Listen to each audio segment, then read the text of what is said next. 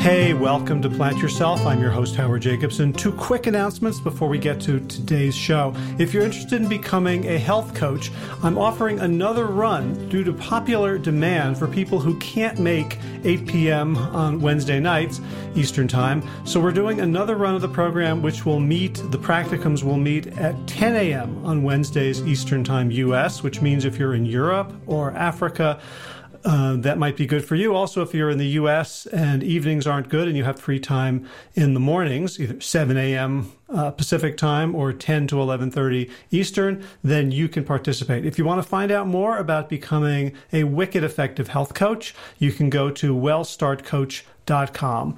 Second thing is, if you're not aware of it, Josh LaJaunie and I have a book that is free on Amazon Kindle. It's called Sick to Fit. And if you just go to Amazon and search for Sick to Fit, you'll be able to download it for free and read it on any Kindle enabled device, even a phone, smartphone, tablet, computer whatever. All right, let's get to today's episode. This is the Plant Yourself podcast. I'm Howard Jacobson of plantyourself.com and wellstarthealth.com. This podcast is part of my mission to help you live a passionate and powerful life. So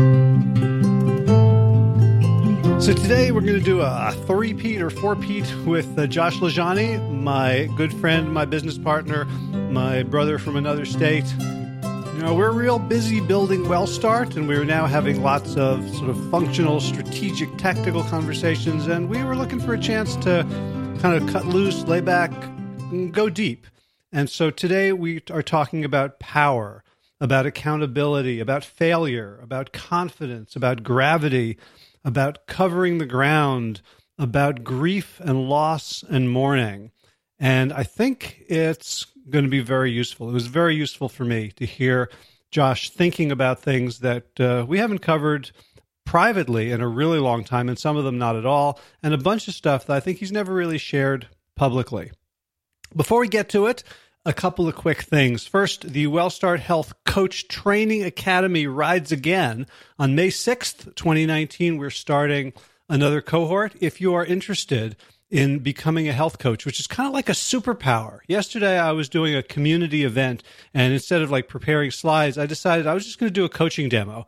Take one person from the audience, bring them up, and coach them on an issue. And you know, I'm used to people going from I I don't have agency, I have a sweet tooth, I could never give this up, I keep failing, to in 30 minutes being 100% confident that they can stick with this rule that will make a huge difference in their lives. And but to see it done publicly with people in in attendance watching and to see the incredulity like like when you do a magic trick this is like a superpower this ability to help people go where they want to go and get traction when they have felt stuck or oscillating for so long and i want to give that power to you if you would like to have it if you are a health coach and you want to up your game if you're a health professional you want to add coaching to your toolkit to really help people go where they want to go. Or if you're thinking about becoming a coach or you just want to kind of do it as a hobby, like some people, you know, how to change their oil and and stuff like that, like just to have that ability to help the people around you achieve what they want in life. So it's a 12 week program led by Kevin Davis and myself. And if you're interested in finding out more about it, go to wellstartcoach.com. And at the bottom of that page, you can register for an enrollment interview. So we can talk to you and you can talk to us and we can decide if it's going to be a good fit. Now, if you yourself are struggling a bit to get some traction, to make some changes in your life, there's a few ways that I can help you. The freest way, of course, is this podcast. Another completely free way is to go to Amazon and download Sick to Fit on Kindle. It's completely free. If you are unable to get it free on Kindle because of the country you live in, you can also go to sick2.fit, put in your email, and you can get it as a PDF, which you can read on your computer or tablet or phone. If you'd like some hand holding and community and direct contact with coaches, that's WellStart Health. We have programs starting pretty much every month. You can go to wellstarthealth.com right now and register, and we'll let you know when the next cohort opens up. And if you'd like to work with me one on one, I have several ways of doing that. You can just hit me up, hj at plantyourself.com. We can talk about it. Or if you'd like the most popular option, the laser coaching, one year of unlimited laser coaching, you can read about that and sign up at plantyourself.com slash laser, L A S E R.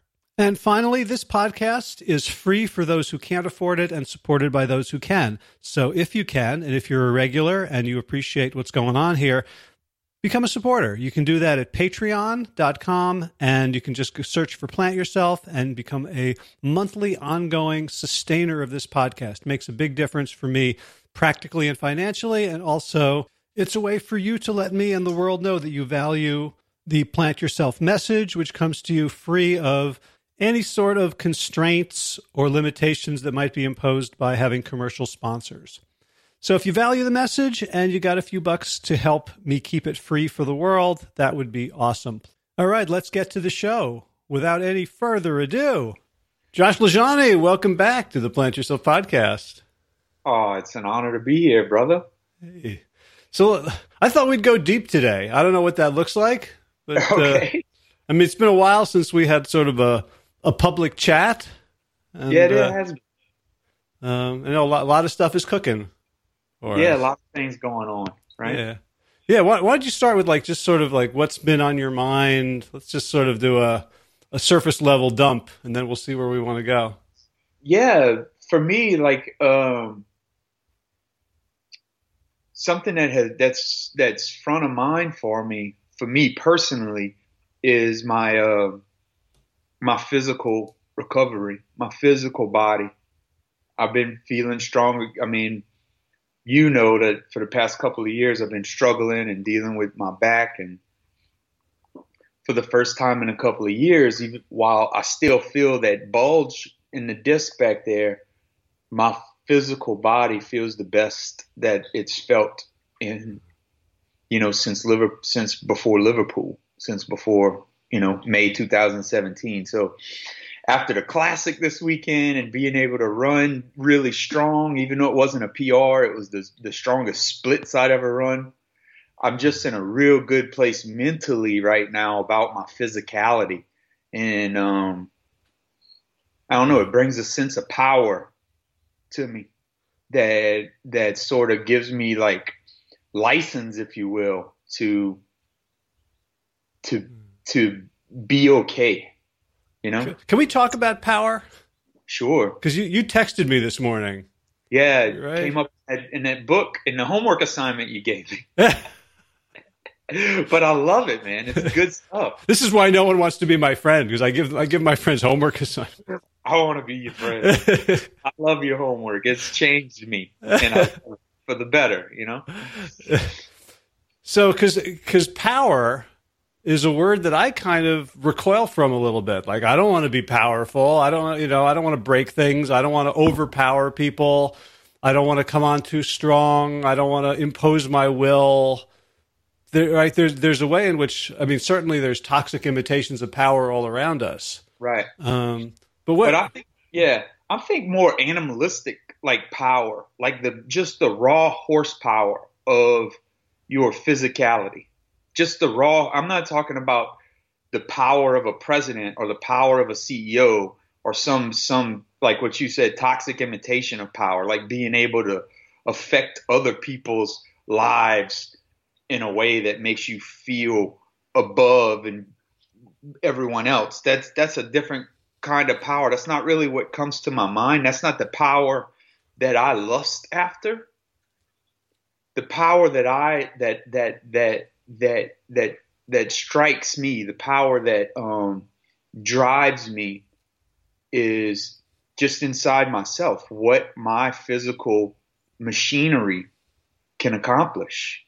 You know that power, that power to be able to run faster, to be able to run stronger, to be able to do pull-ups, to be able to to to to look at situations in a positive way because I feel that power that's that's that's what power means to me. It's it's you know it's almost an emotion.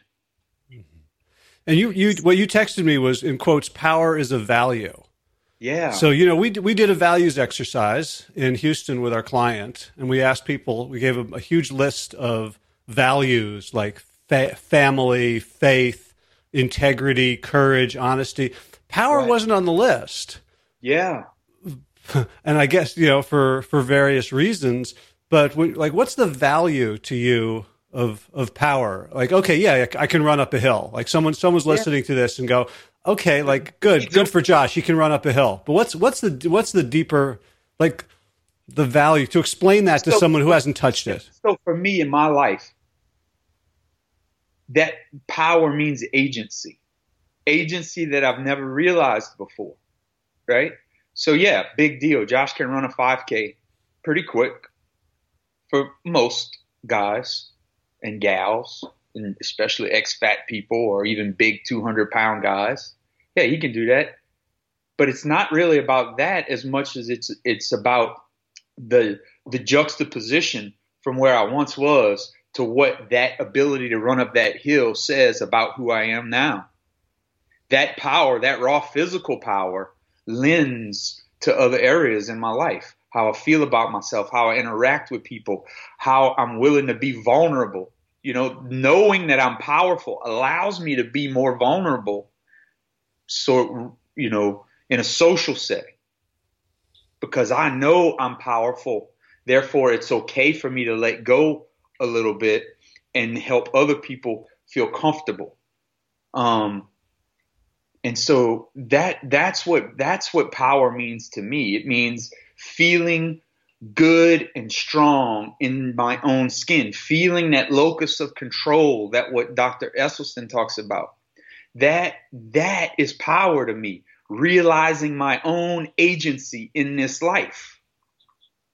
That's what power means. It's not my 5K time and it's not my ability to get to the top of the hill. It's it's that. Mm. And and one thing that struck me is you so you talked about like it's it's a quality you see in animals. Like you talked about horsepower. And sure. it's like I mean every animal has power. Right? I mean yeah. some of it we can see like a horse or a dray ox or or you know a jaguar, some like ants or butterflies still have power.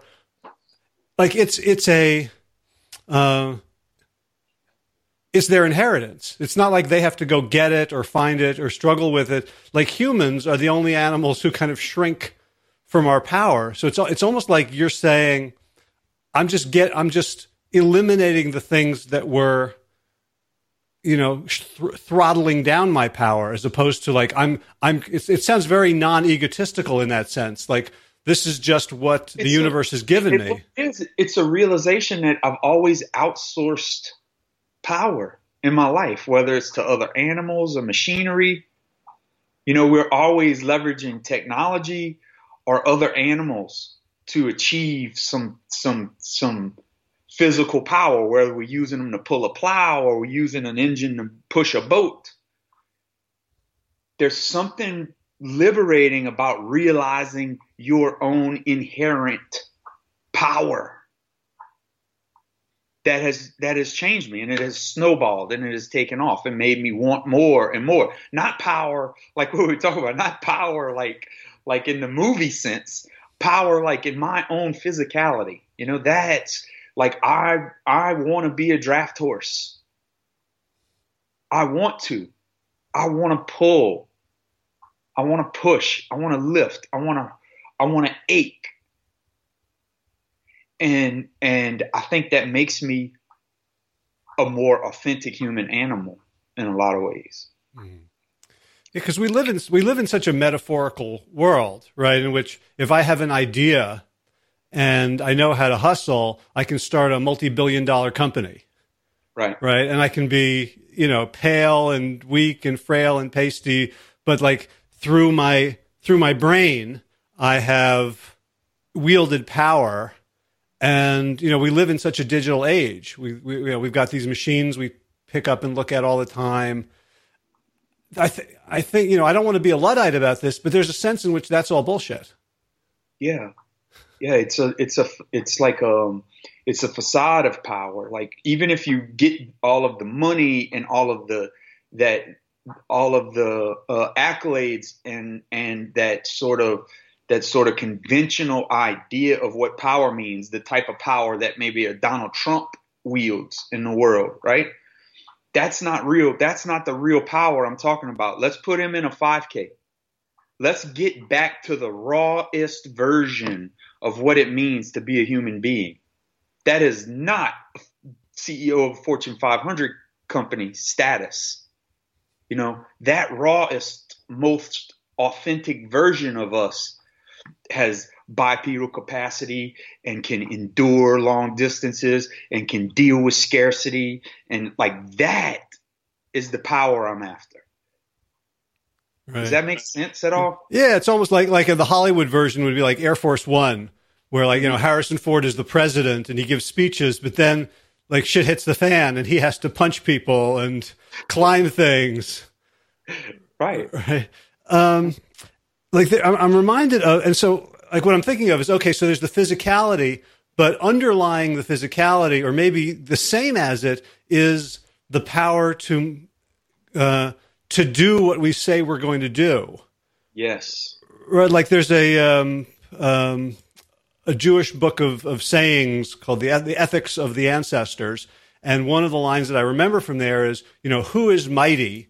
He who can control his own temper. And if, if we expand it beyond anger, it's like who is strong? That person who can be, you know, who can live in integrity. It's easy to talk in integrity. It's easy to make plans, but for you know, for you and for me and for a lot of people, it's been very hard to be in integrity with those plans, to not blow them off, to not be tempted away from, other things. How how has the phys- how has the physical power connected with you with that sort of inner power? It's confidence. You know,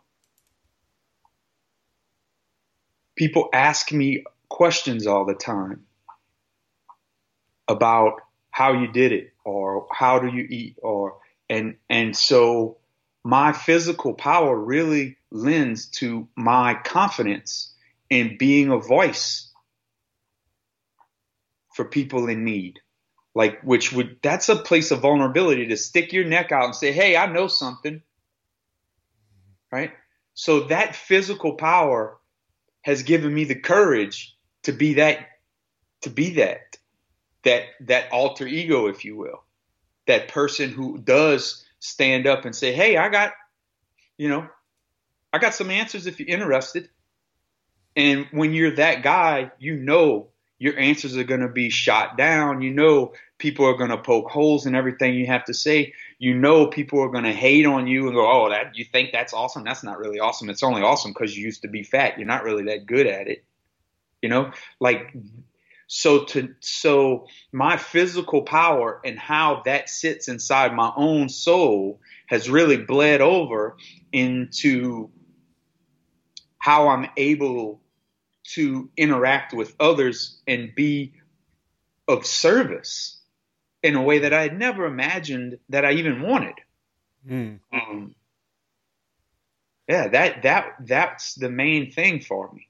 I feel okay with being asked all these questions. I feel okay with being whatever you want to call it, a, a, a, an authority or an expert or whatever you want to call it in the realm of weight loss and nutrition and physicality. I feel okay talking about those things because I know deep inside I'm powerful physically and I'm not faking the funk. I am walking my talk. And it and I think it bleeds through um, in sincerity and authenticity when I engage with others. Yeah. So movies are coming to me today for some reason. So th- this one is Greg Kinnear and Little Miss Sunshine. Did you, you, see that movie? I did see it once. It's cute. He, he's he's a the, he's the dad. He's you know the family's dysfunctional. He's just scraping by, and he's trying to try to make it big as a motivational speaker with his like seven laws of success.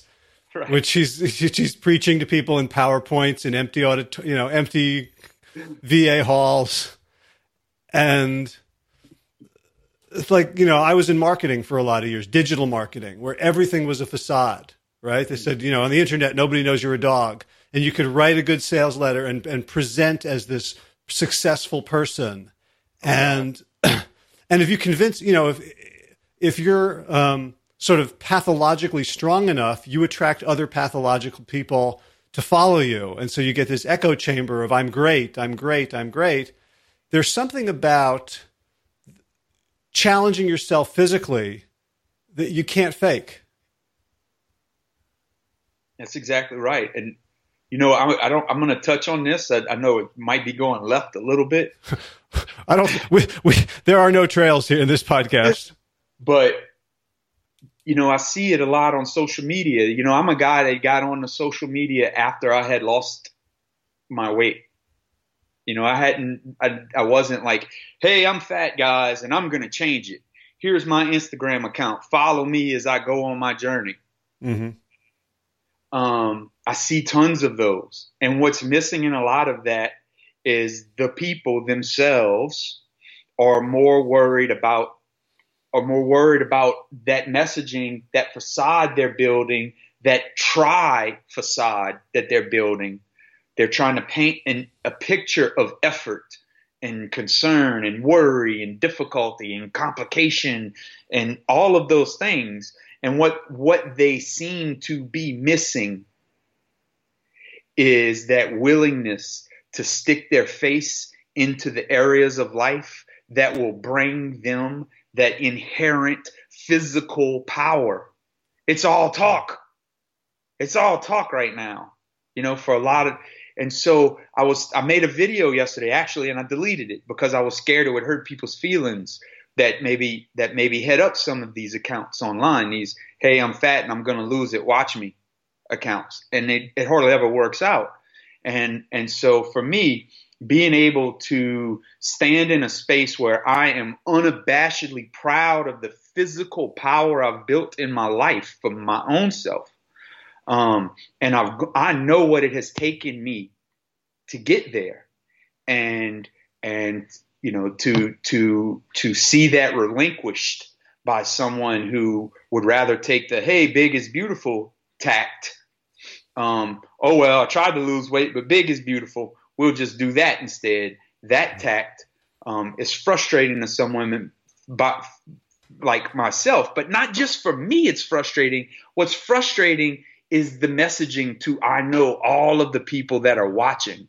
There's a certain dis there's a certain disingenuous nature to those facade type of accounts that's very frustrating for me as an outsider looking in you know? Well, yeah. Well, I mean, it's it's a funny word. It's an account. Yeah. And and people are. I think they're doing it because they have a sense that this is going to give them accountability. Right. And I, you know, I, there are ways in which you say, yeah, publicly, this is who I am and this is who I'm going to become. Hold me to it. Could theoretically work, but I, th- I think there's a collusion between mm-hmm. right like if i'm a follower if, if i'm following you and you're 420 pounds and you announce hey guy i'm, I'm going to lose it and then you make a post that's like, well, I kind of, you know, my ankle was tweaked. I didn't feel like doing my run today. I'm going to be like, hey, Josh, it's okay. You still got this. I'm not going. I'm not right. going to be your coach. I'm not going to say, hey, fat ass. What you you. Yep. Right, because I would never, you know, that's not my place. I would never do it, and so you get this echo chamber of of people who want to be okay with where they are. They want to change. They want to they want to have changed, but they're not willing to change. Right. Right. I know. And it's frustrating because then that that sort of for all of the people following those accounts, it's just further proof to them that this thing is impossible. This person's kind of semi famous on social media and she or he can't get it together. Right. Look at Oprah. Right. Exactly. Right. And so for me, my physical power that I build, that I wake up every day, that I work on, my it's my craft. It's what I love. Feeling powerful, feeling that engine, feeling what God gave me is my parts and pieces that makes me an an animal on this planet. Hmm. Being able to use that as as a counter to all of that messaging out there in the world, uh, it feels good. Yeah. And that reminds me of so you you know you uh, DNF'd, you did not finish a sure. race your first time, and yeah. you made a a, a a, nice long race report video in which you kind of got angry at everyone who was letting you off the hook who was saying, Yeah. no, that's not a failure. Like Yeah. you, like the the one time you get rude on social media is when people try to take your failure away from you. Right. Talk about that. Failure is where all of the good shit lives. Failure is where all of the success is going to come from. Failure is where all of the next steps in your progress live. And without failing, you're not doing anything. You're not doing anything. You're playing. If you're not sticking your neck out there far enough to get your neck, to get your throat cut from time to time and bleed out on the floor, you're pissing in the wind, man. You're doing the same thing you've always done. You're doing the same thing you've always done. You push just hard enough until you feel resistance and you go, ah, nah, I don't like resistance.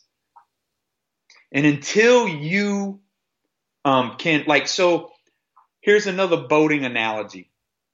Like if you're out in the you're out in the Gulf, say, right? And the wind picks up and there's a chop, right? You don't want to go with the waves and and and and try and ride the troughs because the waves are coming from this way and it's going to be too bouncy. No, you'll capsize your boat. Hmm. You turn into the chop.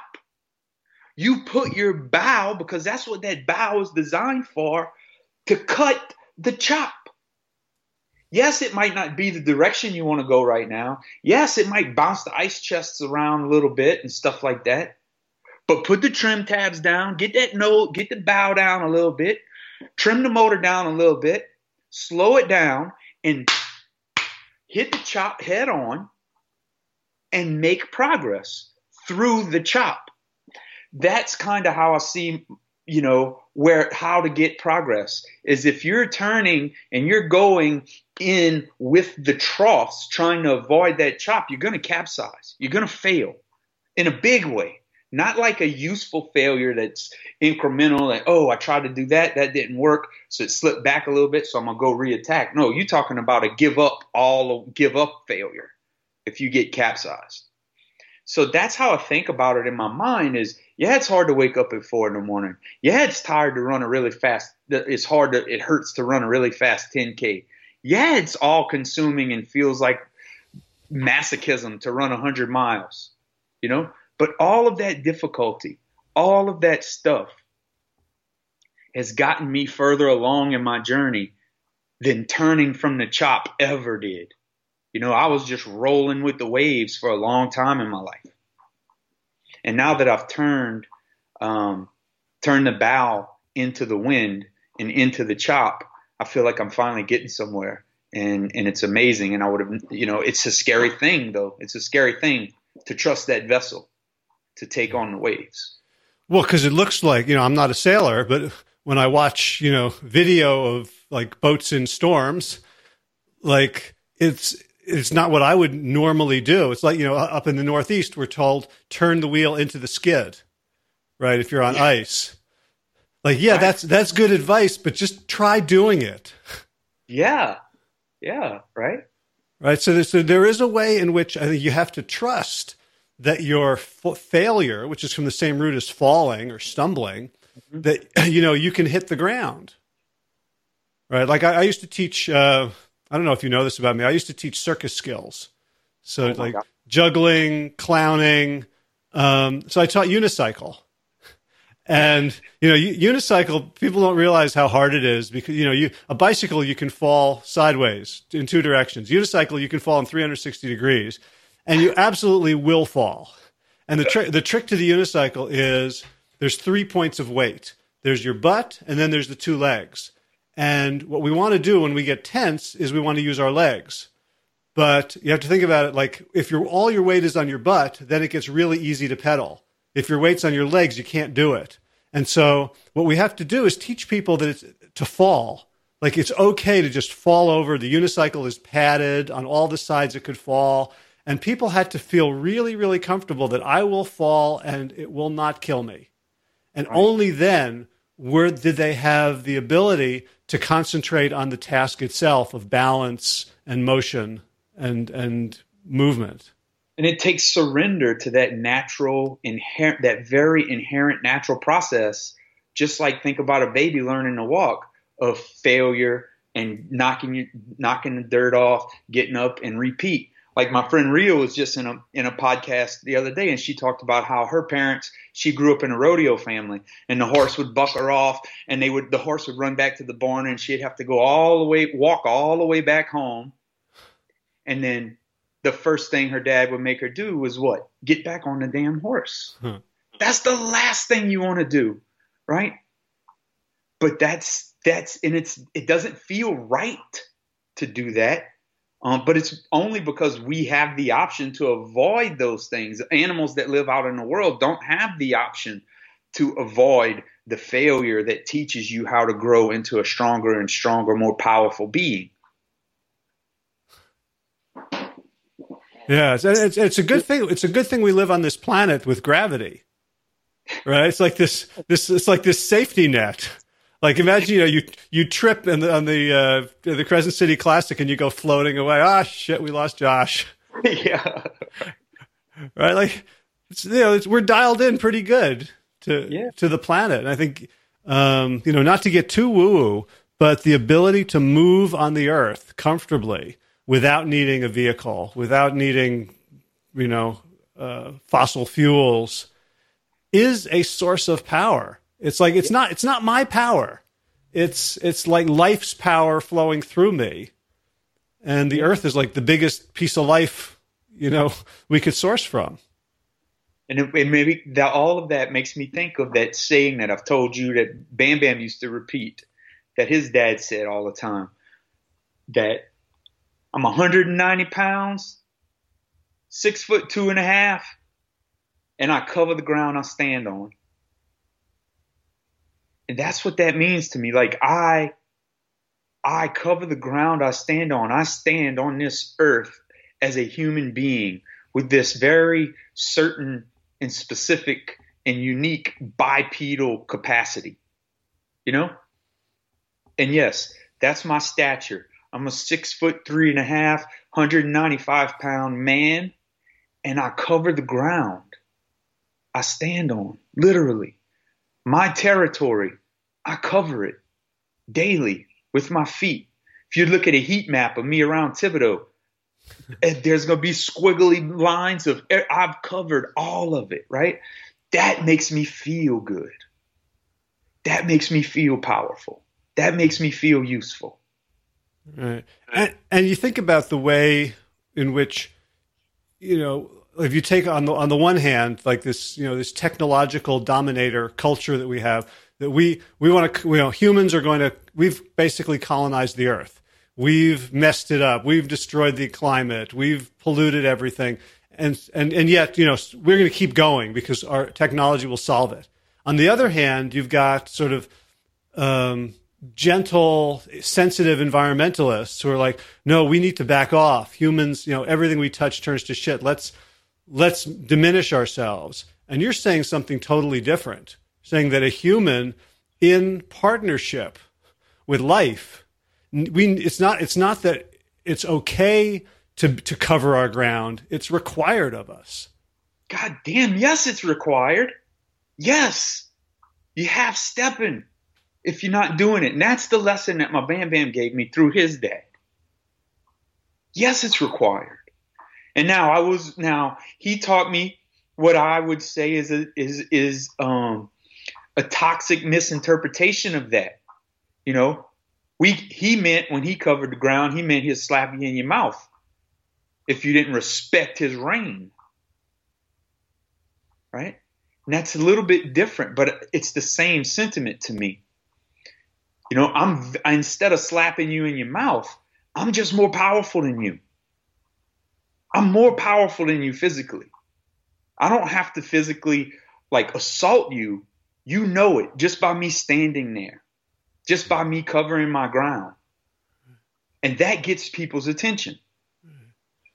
Well, and you and you also very consciously and overtly invite people to join you in the power.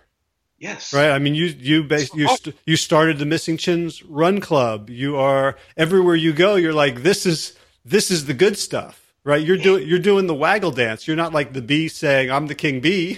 No, right? not at all. There ain't no right? king bee, right? No, You're not at all. like- but to gain influence on others, like it's useful to have to be able to have that sort of mentality of, yeah, I do feel, I do feel good. I do feel like um, I have something to offer, you know. Yeah, and and and I think the way I carry myself uh, is is I try to make that evident, and that's what I think is at the crux of what Bam Bam and Big Pop were getting at. So I want I want to shift gears a little bit, but to connect with you know your your heritage. You, uh, if I could share the the picture you sent me from Facebook. Oh yes, oh my God, yes. Right, it was a picture from 10, 10 years ago of your grandfather, your Bam Bam, standing there proud as anything, and it says Bam Bam says hell yeah. And so at the same time, you have you know this un, unmeasurable love and and longing for him and for everything that he represented and your mama and and your family and your culture. And you've moved really far away from it in lots of particulars. And we were talking about this idea of, of grieving and loss right? A mutual friend of ours was talking about wants to give up sugar. Sugar is really doing wreaking havoc on him. And if he gives up sugar he's going to have to mourn the loss of certain things in his life, like his daughter making artisanal chocolates and saying, "Daddy, have one," and like not like not wanting to diminish it or say, "Hey, there's other ways in which you can bond with her. There's other ways." Like that's all true, but to still recognize that there's a loss. Can you talk a little bit about how you navigated grieving for things that you didn't have to give up? Right? I mean, some things you did. Some pe- people died, life moved on, but there were things that you grieved that you had the agency and you said, I'm done. Yeah. Yeah. And, you know, especially, you know, in keeping with what we were talking about with my Bam Bam is just as just one simple single example, the act of the act of fishing. I mourn that every spring, man. It makes me want to cry.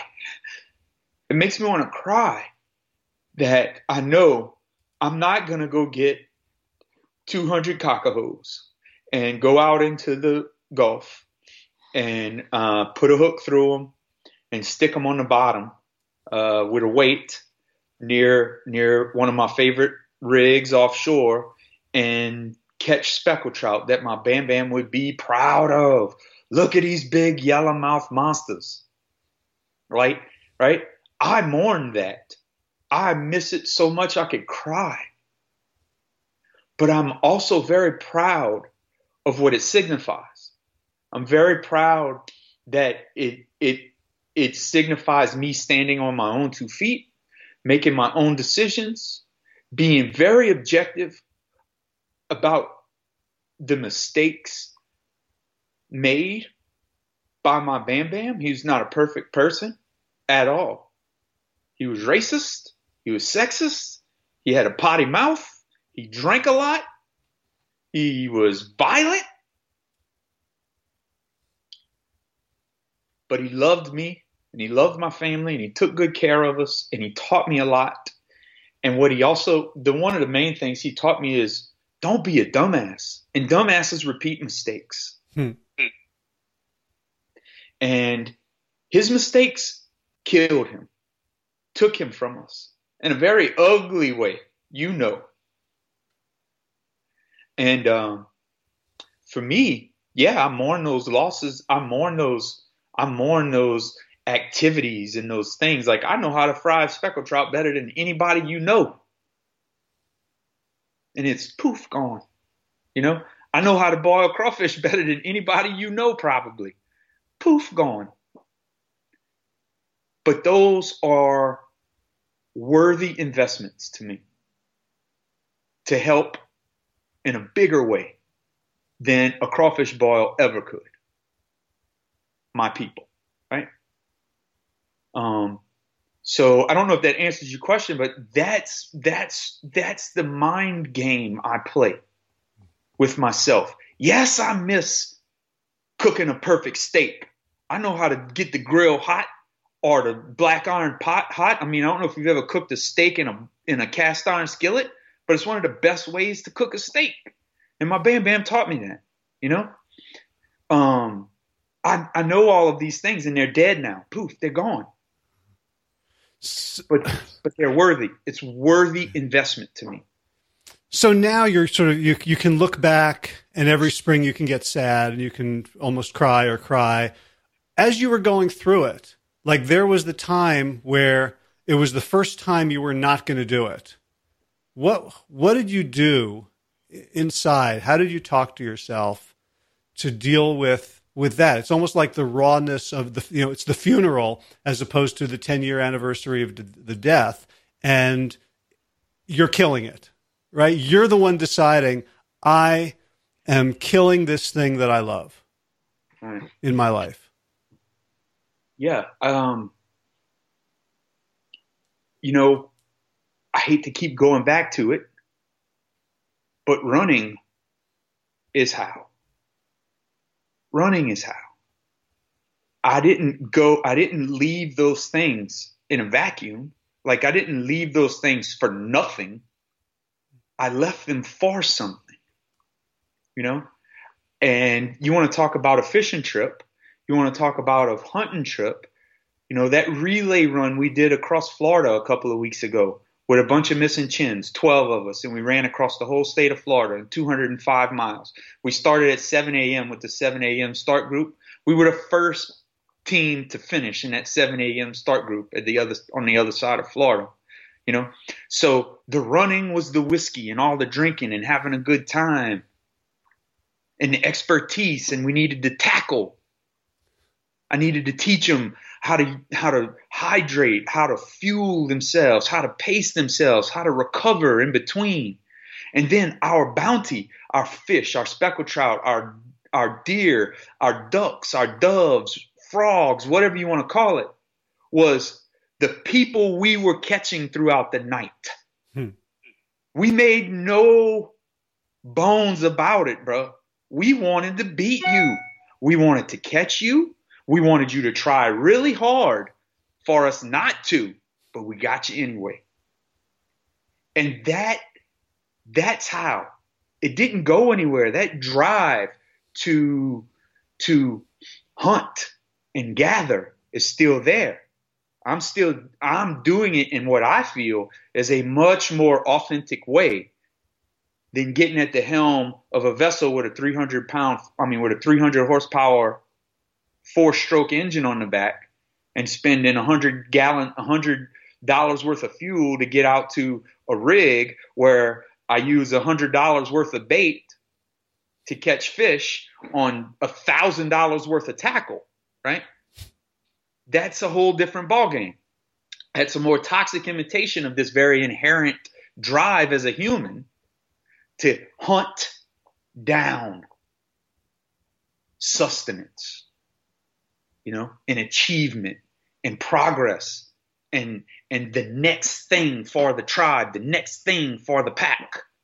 You know, that's powerful to me. So that's it wasn't like a conscious decision, Howie. It was just that's what was accidentally happening. That's what was happening at the same time. And I must say, like even after I had gone plant based, even after I had started identifying as vegan, I did go fishing. You know, it was my Bam Bam's birthday, and I have some pictures of me very thin in my current body with a big giant speckled trout on the boat. And and so I wrestled a lot, but I was taking my Bam Bam out for his birthday at that time, and and um, so it was really more about him than anything else. But it wasn't a conscious decision to say, "Hey, today I'm not fishing anymore." What happened is I just developed a love that answered that same call of the wild for something hmm. else. And it has shaped me in ways that I would have never imagined, ways that fishing and hunting never could. Never could have. They never changed me this way. So you never let go of anything in a vacuum, right? Yeah. There was it was there was always something you couldn't hold on to two things at the same time. Yes, sir. Right? It was like you couldn't reach, if you were reaching for this, it's like, oh, I, I have to let go of that other thing. yeah, if I was going to stop fishing and sit around and play tiddlywinks every Saturday, big problem. Going to be very hard. But I never, I never decided to stop fishing. It just happened. Mm. It just happened. You know, it just happened, and I fell in with these group, this group of guys, and I have this brotherhood around me, and it, it's amazing. It's the same, it's the same complexion of the hunting and the fishing trips. It's the same exact complexion, maybe even, maybe even more authentic. Right. And for people and for people who might be a little bit uncomfortable with this idea of you guys like competing and seeing people and seeing them as I'm going to take you down, imagine that you were racing against someone who didn't have that attitude, how cheated you'd feel. Right. Or imagine how much you don't give a shit about the the the fish that you're about to stick a, a hook in his face. You don't care about him, but yeah. you want to talk nice to the human in the race. You know, you don't care about the deer you're about to bore a hole through his chest on a cool, crisp Saturday morning as the sun comes up and it's beautiful and he's eating his little corn that you put out for him. You don't care about him. You know? Mm. So so I I take that mentality, I take that mentality into my racing and and and I love it.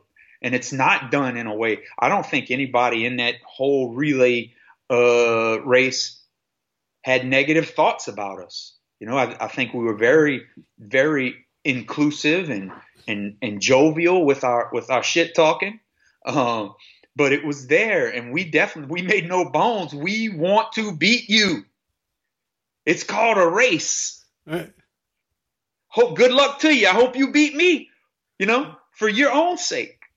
But I'm gonna let you know right now, I'm after you, bro. Yeah. Well, it's like if if you win, I mean, I remember like, you know, when I was a kid, I would play racquetball or paddleball or tennis with my dad, and when you know, I realized that he was letting me win. Yeah. How how pissed off I was. Like, you know, oh, yeah. Like when, you know, when am I ever going to know that I'm actually better? Right? That's the most beautiful thing. Like, right? So I love this fact as strong as my race was this weekend, I had these negative splits. I'm so excited. I'm in mile six, and I look at my watch, and I'm running the fastest mile of the entire race. Yet, who comes right up beside me and catches me? My buddy Wally. Wally Knockin, a South Bend runner, right? He comes right on the side of me and catches me and he looks at me and gives me a little shit eating grin and he gives me one of these. Let's go, baby. I'm like, I am going. That's all I got, man. You know? And in my mind, Wally didn't beat me for Wally. He didn't do it for Wally. He did it to drag me to a better finish. You know? Of course, he could have stayed behind me and let me feel with my chest puffed out. That's fakery. It's not real. I would much rather lose to the Marine chasing him, running my fastest mile of the entire race, and then speeding up after mile six to try even harder, right? I would much rather that finish. So it's not just about winning. Being taken teaches you as well. I love it. Yeah, and I mean, you know, it's when you're when you're nine years old, you know, maybe there's there's times to uh, to have somebody let you win, but we're grown ups we're grown ass men. That's exactly right. Yeah. yeah. Um, uh, one one more line that you uh, texted me yesterday. Um, okay. I, I, don't know if we want to we want to go there or not, but I said, don't care. You you know me, man. All right. Well, you said trauma is one of the best motivators. Yeah. And this is like we're you know the, the homework was this book, um, the alter ego effect. I got a copy right here. Todd Herman. I'm really I'm really enjoying it. And I remarked to you like this. This reminds me of you. And yes. so you you you've been reading it and like what what about trauma? What what spoke so to trauma, you about that? So trauma is one of those things that I don't really get to talk about in the public very much. I talk so much about running and plants and and I'll hint to the ugly parts of life, but I don't get to talk about it very specifically. But you know, my life as just in 2011, as I started this journey, wonderful things were happening. You know, the Saints had won a Super Bowl recently. I was married. I was I was getting my degree. But at the same time, I was having family turmoil. I was having I was having lots of um, trauma, like norms inside our fam- familial structure just being completely blown apart. You know, um, with my dad, um, you know, being and he's he's he's fine now, but then you know we were having to we were having to institutionalize him. He was having all sorts of mental problems, and for your dad to be in that place, that boy, that is very traumatic. I'm graduating from Nicholls, and my dad's my dad's in a behavioral facility, right? That's very traumatic. My dad had to call me and tell me congratulations from a psych ward. At the same time, um, you know, it's becoming evident that my Bam Bam is going is getting worse and worse and worse. Um, at that time, he was still driving and still able to hold a conversation and make decisions and do all of that stuff. But I knew what he was dealing with, and I knew what was coming. You know, especially since in my senior year, I had taken a, I had actually taken a class on um, on the aging human. Mm. And my senior year, it was an elective. It was one. Of, it was my last elective I took actually. And so I learned about sundowner syndrome. I learned about all of these things because I knew I could see the writing on the wall that we were going to, within the next few years, be dealing with a pretty demented Bam Bam. And so those and those real ugly, ugly, and we're not even going to get into why my dad was being institutionalized. Um, but those very traumatic things that were happening in my life, not only did they did they make me want to go a different direction than what I had realized and known as normal my whole life, but it also in a way made me de facto like man of the family. I'm the oldest. And it drove me. Are you going to lead or are you going to commiserate? And that trauma, that trauma sent me down the road. I eventually got to running and plants and positive mindset and all of that stuff. But that trauma repelled me from my old norms.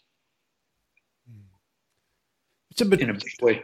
Trauma, trauma definitely motivates us, right? It motivates most people. It motivates into a kind of folding up. Yeah.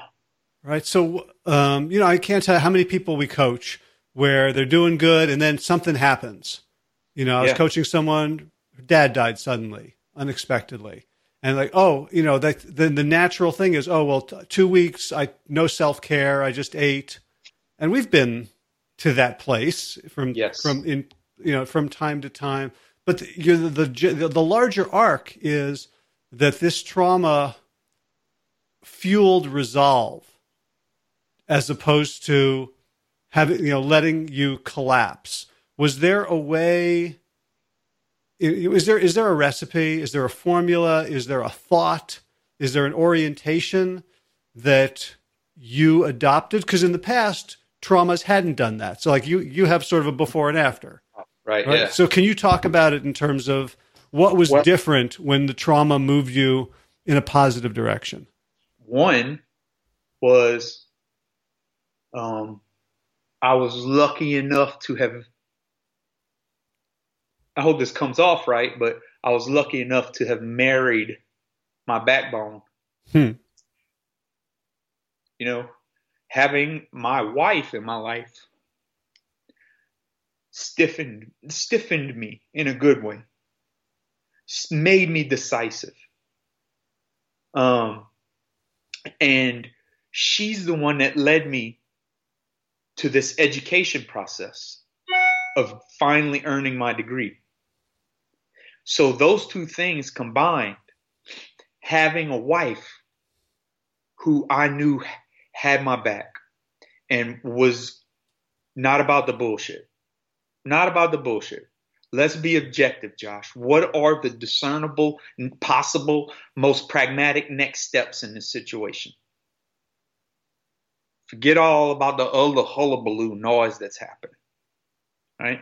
And then and and um and the other thing was inside my own brain, uh I was feeling more positive about myself because I felt smarter. You know me, I struggle with calling myself smart all the time. All the time. I'm always trying to present as much dumber than I actually am because it feels safer mm. for me. Um, but in at that time, not only did I have the support at home of a wonderful, wonderful, wonderful woman, strong woman, but I was also beginning to earn the respect of myself. And those two things, I think, combined to help me um, turn my face towards these traumas uh, in a way that I would normally have not before. I would have turned tuck tail and run away as much as I could, whether it was through, you know, alcohol or drugs or food or lethargy or whatever. I would have I would have been trying to act like those things aren't happening. Meanwhile, that's all I can think about in the back of my head. Very mm. toxic circle to live in. And for the first time ever, we were looking at things objectively and trying to make pragmatic decisions while honestly and I love them and they'll admit this too the rest of the family's going and here I am with the aid of my wife making decisions and moving things forward moving the ball forward constantly. Yeah. and that that just that snowballed that that mindset. So another movie coming to me the Wiz- the Wizard of Oz it's, yeah. It's almost like, you know, you're the, like the degree. Yes. Right. Like it gave you, it gave oh. you your innate intelligence. Right. And the love of a woman whom you had to grow into to be her equal. Yeah. And it gave, gave you your own sense of self worth. It, it didn't, you know, it's like, like what I love about the Wizard of Oz is that he doesn't give him anything right? He gives them symbolic, like they already have it. They already had it. Yes. And you used the environment to to choose to reflect back to yourself things you already had. Yep. Um, to be able to say, I can handle this. Yeah. The more I went to school, the more I learned, the more I learned that I already knew a lot. And that made me feel powerful. And so, and it made me feel confident and it made me just say, screw it, man. What's next? Let's go. What's next?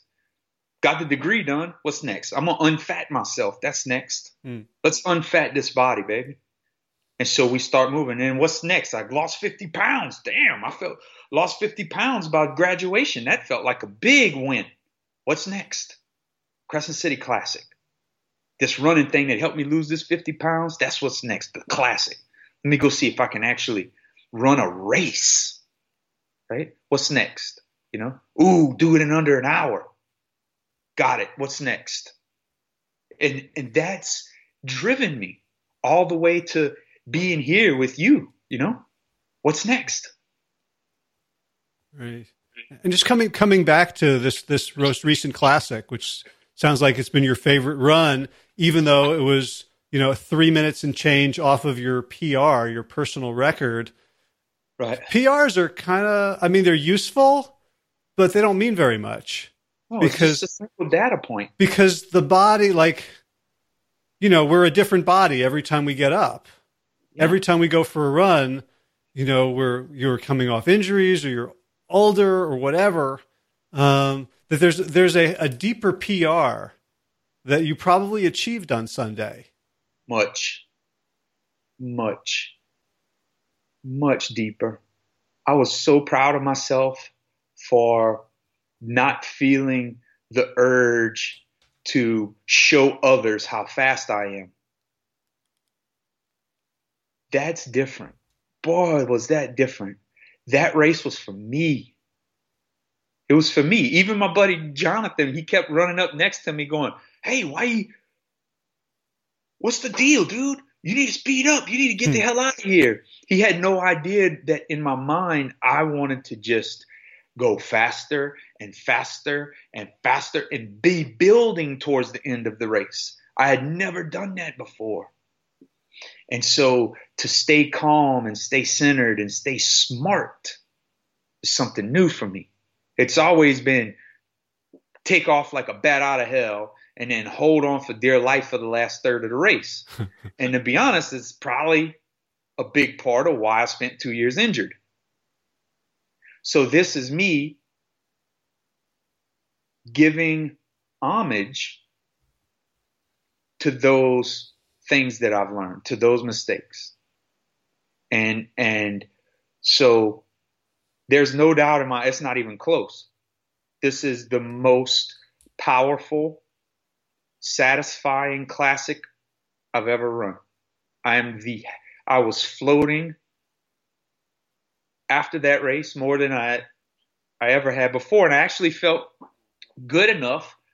I got invited by by one of the elite runners after the race who ran in like 29:55. He ran the 10k 29:55, and uh, we've been following each other on social media for a couple of years now. And so he find we finally got to meet each other at the finish line of that race, and he asked me to go run cool down mileage with him. And you know, I just sure and I went run extra mileage with him afterwards just to talk to him and be around that. And, and my other friend, Corey Berg, who's another, you know, he's a 250 marathoner. This guy's a 213 marathoner. And here I am, like a little kid, just yeah. getting, but I still had the capacity to go run cool down mileage. If you remember, you were with me when I ran 39.55. There was no way I was going to go run two cool down miles after that. Yeah. You know, I was barely moving, right? So it just felt good to have a good, quick classic feel like, hey, this is who I am now. This is what I do. This is me. And uh, to have the power to hold my water on purpose and have a purpose for that race and execute the way I wanted and come out the other end and get my poster. Oh, it was amazing, Howie. It was beautiful. It was beautiful. Ooh. So, what's next? what's next, honestly, is just a 5K. You know, that's next. Honestly, that is weighing on my mind more than anything. As far as running, what's next uh, is a 5K. I have a friend of mine who got hit on his bicycle here in Thibodaux, and he went through four or five surgeries. He's back, but he's back in the pool. He's not going to get on the bike again. So we recruited a bike guy, and we're going to do a triathlon relay uh, in New Roads. And I want to be able to give him the fastest freaking, the fastest 5K time imaginable for for this 41 year old body, you know, mm. uh, that used to weigh 420 pounds. and that's what's next. That's that's got my focus right now. I want to kill it. All right. Well, I'm good. I feel like uh, I feel yeah. like we we uh, we got a lot of stuff out. This was a lot of stuff like you know we talk almost every day, but I think this this hasn't come up. Like I think we uh, oh right yeah this felt good. It did. I really appreciate it. Uh, it's fun. We should do this more. I think maybe. I, I love I love I love it. We always have these fun conversations, and it's not being recorded or or right. anything. it's like, damn, people needed to hear that. Com- that was a good conversation. Yeah. Well, we've we've talked about like just doing our own podcast. Uh, yeah, of course. Yeah. So uh, yeah, yeah. you'd be you'd have to do most of the work. yeah. When we when we uh, when we get rich enough, we get we can have underlings like doing all the hard go. stuff. Sounds good, right? Well, yeah, we'll just outsource all of that, all of that stuff. Right. talk. All right, man. Well, thanks again for the time. Thank uh, you. Hal. We'll catch you later. Appreciate it, brother. Peace, man. Bye. I hope you got a lot out of that conversation. I know I did. I mean, every time I talk to him and I ask these sort of probing questions that I assume that I've heard his answers, he's always surprising me, always blowing me away with another level of depth, another insight, another way to look at things. So I got a lot of nuggets out of this that are going to inform my coaching and my writing, specifically that idea that there was no vacuum, that it wasn't about grieving things that you were just giving up unilaterally and then searching around for something else to take its place, that it was moving towards things that required Josh to give up things that he loved, to let go of old patterns, of old relationships, of old contexts, and grieve those while he was doing these other things that were giving him more value. That is profound for me. So, if you agree that the Plant Yourself podcast is a worthwhile thing in the world and you'd like to support our mission and you want to do it by paying zero money, the quickest, easiest, best way to do that is to simply subscribe and leave a review somewhere, wherever you get your podcasts iTunes or Apple Podcasts, Spotify, Stitcher, Podbean, whatever, whatever's out there. You know, you know where you get your podcasts. If you're interested in getting some help in taking back your health destiny, check out wellstarthealth.com. We are uh, getting kind of a slow flood of applicants now. So it looks like we're going to be able to turn around new cohorts more regularly than we have been. So if you are in a hurry to, you know, lower your A1C, get rid of that diabetes, reverse your risk of heart disease, lose that weight, run a 10K, whatever your health goal, um, we will do our best to help you get there. So wellstarthealth.com, check it out. You can go to wellstarthealth.com slash program to get a sense of what we're up to. And you'd be working with, with me and with Josh and with our other amazing coaches for 12 intensive weeks. And then if you like, if you want to stay with us for the, uh, the rest of the year. If you want to find out more about Josh, you can check out the show notes for today's episode, which is plantyourself.com slash 319. If you're new to this show, there are hundreds of archived episodes over at plantyourself.com. In garden news, got a new spring vegetable for the first time this season. We had asparagus, which is to say, my wife and I each had one asparagus. I guess the plural would be asparagi, but we had one asparagus each uh, which she gently steamed with some mushrooms. And it's a promise of, of things to come. And it's a really good reason for us to do some weeding. We have uh, several beds overrun with chickweed, and I suspect that there might be some more asparagi, asparaguses in there once we once we get some weeding and uh, clean the place up. In running news, I had a good run today. My first one in a while, sub nine. It was a six mile run at about 53 minutes. So that felt awesome. Two things I did differently. One is, even though it was early in the morning, there was this delicious smoothie sitting there. And uh, when no one was looking, I took several gulps of it. So I got some food into me before going for my run, which I don't usually do. And second thing, I didn't listen to a book on tape or a podcast. I put on some uh, some Josh music. So uh, did a strong run while listening to the blues of Tab Benoit. All right, time for the gratitudes. Of course, Will Ridenour, thank you so much for allowing me to use your beautiful song Sabali Dawn, the Dance of Peace, as this show's theme music. Uh, if you're interested in more of Will's music, check out willridenour.com. And of course, thanks to all of you Plant Yourself podcast patrons, as in Kim Harrison, Lynn McClellan, Anthony Disson, Brittany Porter, Dominic Mara, Barbara Woody, Tammy Black, Amy Good, Amanda Hatherley, Mary Jean Wheeler, Ellen Kennelly, Melissa Cobb, Rachel Barris, Christine Nielsen, Gina Sharp, Tina Aaron, Jen Volkanovsky, David Bizek, Mysterious, Michelle X, Elsa Fell, Victoria Dolomo, Victoria Dolomanova, Leah Stoller, Alan Christensen, Colin Peck, Michelle Andrews, Josephus, Julian Rollins, Stu Dolnick, Sarah Turkis, Francis Turkis, Kelly Cameron, Wayne Patterson, Leanne Peterson, Janet Selby, Claire Adams, Tom Francis, Fiona Ben, Gila Sarah, David Downey, Blair Sliber, Doran Navizo, Gio and Carolyn Argentati, Jody Friesner, Ruth Thunderberg, Misha Rosen, Michael Werebeck, the equally mysterious Stacey Z.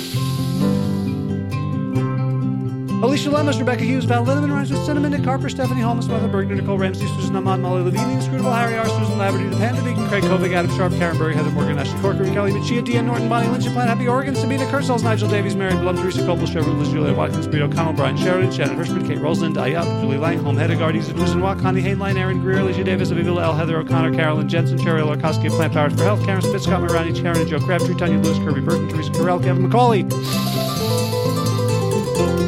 Elizabeth Rothschild, Kelly Baker, Miracle and Jesse Cheryl Dwyer, Jenny Hazelton, Valerie Peltier, Peter W. Evans, Colleen Harrison, Justin Divitt, Joshua Summermeyer, Dennis Bird, Darby Kelly, Lori Fanny, Linnea Lundquist, Valerie Hummel, Debbie Castilla, Emily Iaconelli, Levy Wallach, Rosamund McAtee, Dan McCorney, Stephen Lena, Patty DiMartino, Mike and Donna Kartz, Deanne Bishop, Bilberry Elf, Gunter Schmidt, Marjorie Lewis, Kelly Bolden, Ted, Tricia Adams, Ian Kramer, Nancy Sheldon, Lindsay Bayshore, Gunmarie Hagen, Tracy Gullidge, Laura Heaton, and Meg from Mama Says for your generous support of the podcast. That's it for this week. As always, be well,